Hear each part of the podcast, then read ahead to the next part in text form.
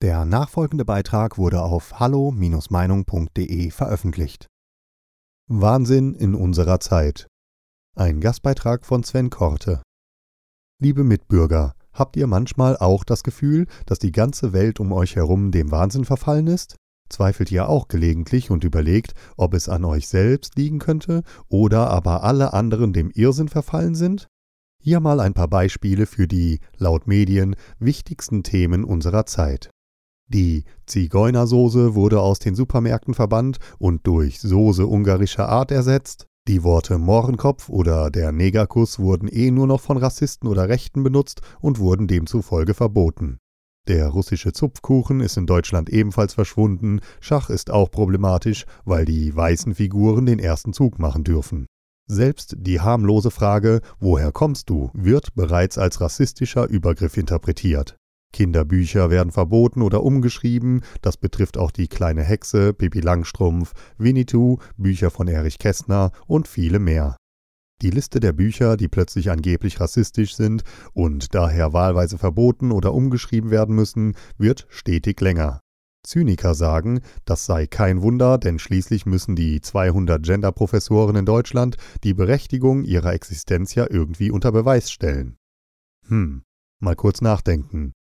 Hatten wir in Deutschland nicht schon mal schlechte Erfahrungen mit Bücherverbrennungen gemacht?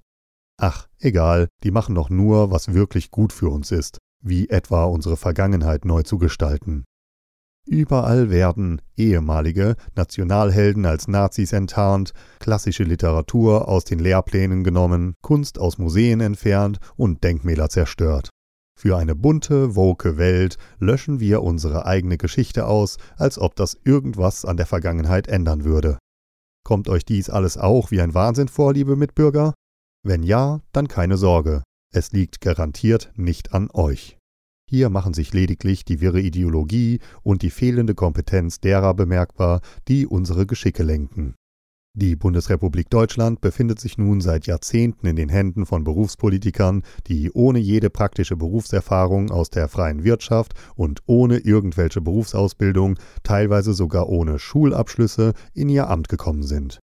Im Ausland weiß man seit mindestens 25 Jahren, dass die deutschen Politiker weder einen Plan noch eine Strategie haben, der sie folgen.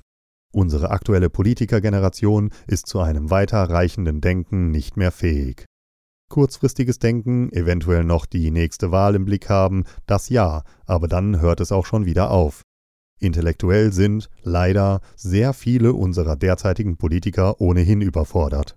Bei uns werden nicht mehr die besten verfügbaren Politiker zu den Wahlen aufgestellt, sondern die, die entweder am lautesten schreien oder den bizarrsten Fetisch haben, Stichwort biologische Männer, die sich als Frauen aufstellen lassen und so die hart erarbeiteten Rechte der Frauen wieder aushebeln. Die Medien machen ohnehin jede neue Perversion voller Begeisterung mit und schauen bei kriminellen Verhalten einfach weg. Warum leistet sich eine bisher erstklassige Industrienation nur noch bestenfalls drittklassige Politiker als Führungspersonal? Warum meldet sich die Industrie nicht zu Wort und weist die politischen Entscheider auf die oftmals fatalen Fehlentscheidungen, zum Beispiel beim Atomausstieg, hin? Nun, die Antwort auf diese Frage ist etwas kompliziert. Die Politik konnte bisher, trotz all ihrer Fehlentscheidungen, von einer gut funktionierenden Industrie und Infrastruktur profitieren. Es gab oftmals Geld in Hülle und Fülle, da konnten sämtliche Fehler eben mit Geld zugeschüttet werden. Nun aber ist diese Substanz, von der wir die letzten 30 Jahre gezehrt haben, jedoch so gut wie aufgebraucht und schon wackelt das ganze Staatsgebilde wie eine Gartenlaube bei starkem Wind. Dabei kommt der richtige Sturm erst noch auf uns zu. Und wie reagiert die Politik nun auf diese zunehmend verheerenden Entwicklungen, die sie selbst verschuldet und zu verantworten hat? Man versucht, die Realität um jeden Preis auszublenden, sogar indem man verbietet, der von den Medien verbreiteten Propaganda zu widersprechen. Stichwort Artikel 5, Paragraf 130 Volksverhetzung. Jedem, der jetzt am offiziellen Narrativ der Regierung zweifelt, können nun eine Anklage sowie im schlimmsten Falle Geld und Haftstrafen drohen. Wenn man sich nun also Sorgen darüber macht, ob man in diesem Winter noch die Möglichkeit hat, seine Familie mit genug Wärme, Lebensmittel oder Energie zu versorgen und diese Befürchtungen auch noch laut ausspricht, kann einem ein Verfahren drohen, mit den gerade beschriebenen Folgen. Des Weiteren wurden anonymisierte Meldeportale geschaffen, wo jeder jeden, dessen Meinung ihm nicht gefällt, sofort den Behörden melden kann.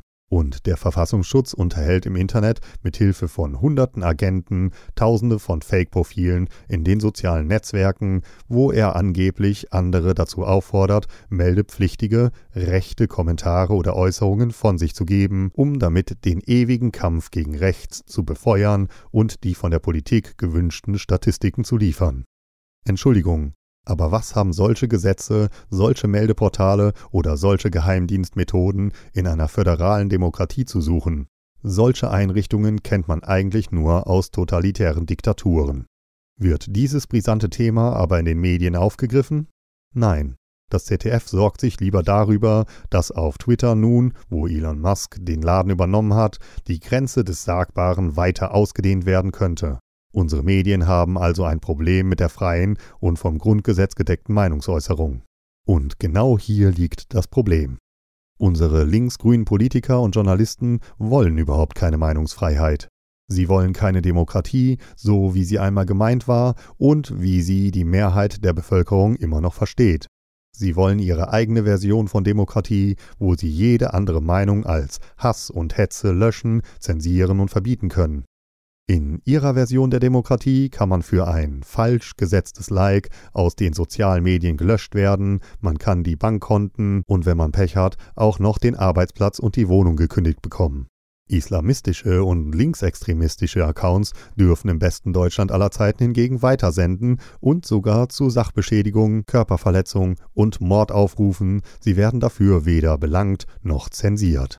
Da fällt es kaum noch ins Gewicht, dass in manchen Ministerien radikale Israel-Hasser als Berater eingestellt werden oder wenn sich ein paar wohlstandsverwöhnte Kinder auf die Straßen kleben und mit ihren Handlungen direkt oder indirekt die Verantwortung für den Tod von kranken, verletzten oder verunfallten Personen tragen. Nein, weder die Medien noch die Justiz haben an diesen Zuständen etwas zu beanstanden. Für sie läuft doch alles großartig. Aber wenn der Normalbürger im ECE e seine FFP2-Maske nicht korrekt trägt, dann kommt die Bundespolizei mit Maschinenpistolen in den Zug gestürmt, um den Übeltäter festzunehmen. So viel Durchsetzungsvermögen und Einsatzwillen würde man sich gerne mal bei richtigen Kriminellen wie etwa Clanangehörigen wünschen. Es hat sich inzwischen bei der Obrigkeit eingebürgert, jede kritische Stimme im Land dem rechten oder gleich rechtsextremen Lager zuzuordnen, völlig unabhängig davon, wer etwas sagt oder wie sachlich begründet die Kritik auch sein mag. Die Nazikeule ist eben immer noch der beste Argumentekiller, wenn man schon sonst nichts an eigenem Wissen oder Gegenargumenten vorzuweisen hat. Wie war das nochmal? Wollten die Altparteien die AfD im Bundestag nicht auf sachlicher Ebene bekämpfen? Davon kann man aber im Reichstagsgebäude nur sehr wenig bemerken, wenn man die Debatten verfolgt. Dort sind immer wieder gegen die AfD gerichtete Zwischenrufe, Beleidigungen und andere Laute zu vernehmen, die man eher im Affenhaus des Zoologischen Gartens erwarten würde. Uwe Steinle soll gesagt haben, der Wahnsinn geht erst zu Ende, wenn die Dummheit nicht mehr finanzierbar ist. Genau diesen Punkt haben wir nun erreicht. All diese Themen, mit denen wir täglich bis zum Erbrechen bombardiert werden, dienen nur einem Zweck.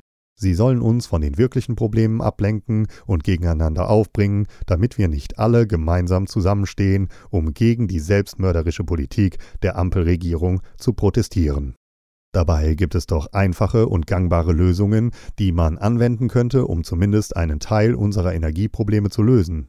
Wir müssten alle verfügbaren Energiequellen nutzen, von der Kernenergie über die Kohlekraftwerke und ja, auch Gas aus Russland. Denn dieses Gas ist preisgünstig und ermöglicht es unserer Wirtschaft, auf dem internationalen Markt konkurrenzfähig zu bleiben. Und letztlich sichern wir damit auch das Überleben unseres Staates als solches. Statt das Bürokratiemonster mit noch mehr Stellen aufzublähen, sollten die Steuern massiv gesenkt werden, insbesondere bei Energie und Lebensmitteln. Ein Doppel- oder Dreifach-Wumms wird in dieser epochalen Krise dabei gewiss nicht die Lösung sein. Aber daran denkt man nicht einmal im Sodom an der Spree, früher auch als Berlin bekannt. Lieber handelt man so wie die vormals reiche Familie, die einige Zeit von ihrem guten Ruf leben konnte und nun, wo sich die Rechnungen auftürmen und immer mehr Gläubiger ihr Geld haben wollen, das Tafelsilber verkauft. Die Ampel verkauft in ihren verzweifelten Bemühungen, den totalen Zusammenbruch ihrer Regierung noch ein wenig hinauszuzögern, die Reste unserer Infrastruktur. Der Hamburger Hafen wird zu 24,9 Prozent an China vertickt, ebenso der Dortmunder Chiphersteller Elmos, der als einzige deutsche Firma Computerchips produziert. Und trotz dieser offenkundigen Verzweiflungstaten bemühen sich die Medien immer noch, die mehr vom besten, freiesten und reichsten Deutschland aller Zeiten aufrechtzuerhalten. Liebe Mitbürger, unser ganzes Land geht gerade mit Ansage den Bach herunter. Das ist leider die traurige Wahrheit, und auch noch so viel Propaganda der Medien wird daran nichts ändern können. Der größte Teil dieser Probleme ist nicht wie eine Strafe Gottes über uns gekommen, nein, sie sind hausgemacht.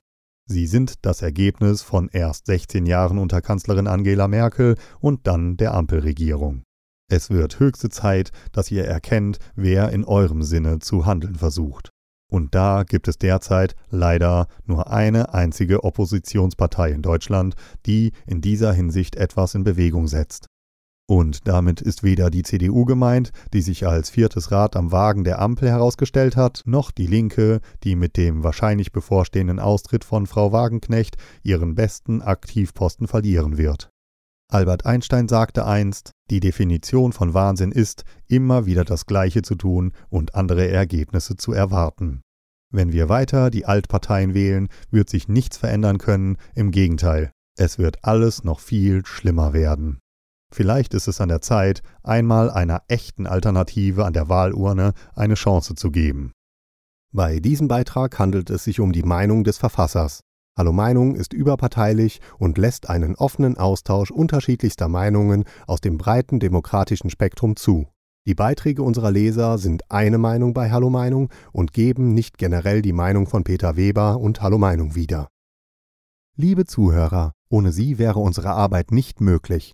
Alle Informationen zu unserer Kontoverbindung finden Sie im Begleittext. Herzlichen Dank für Ihre Unterstützung.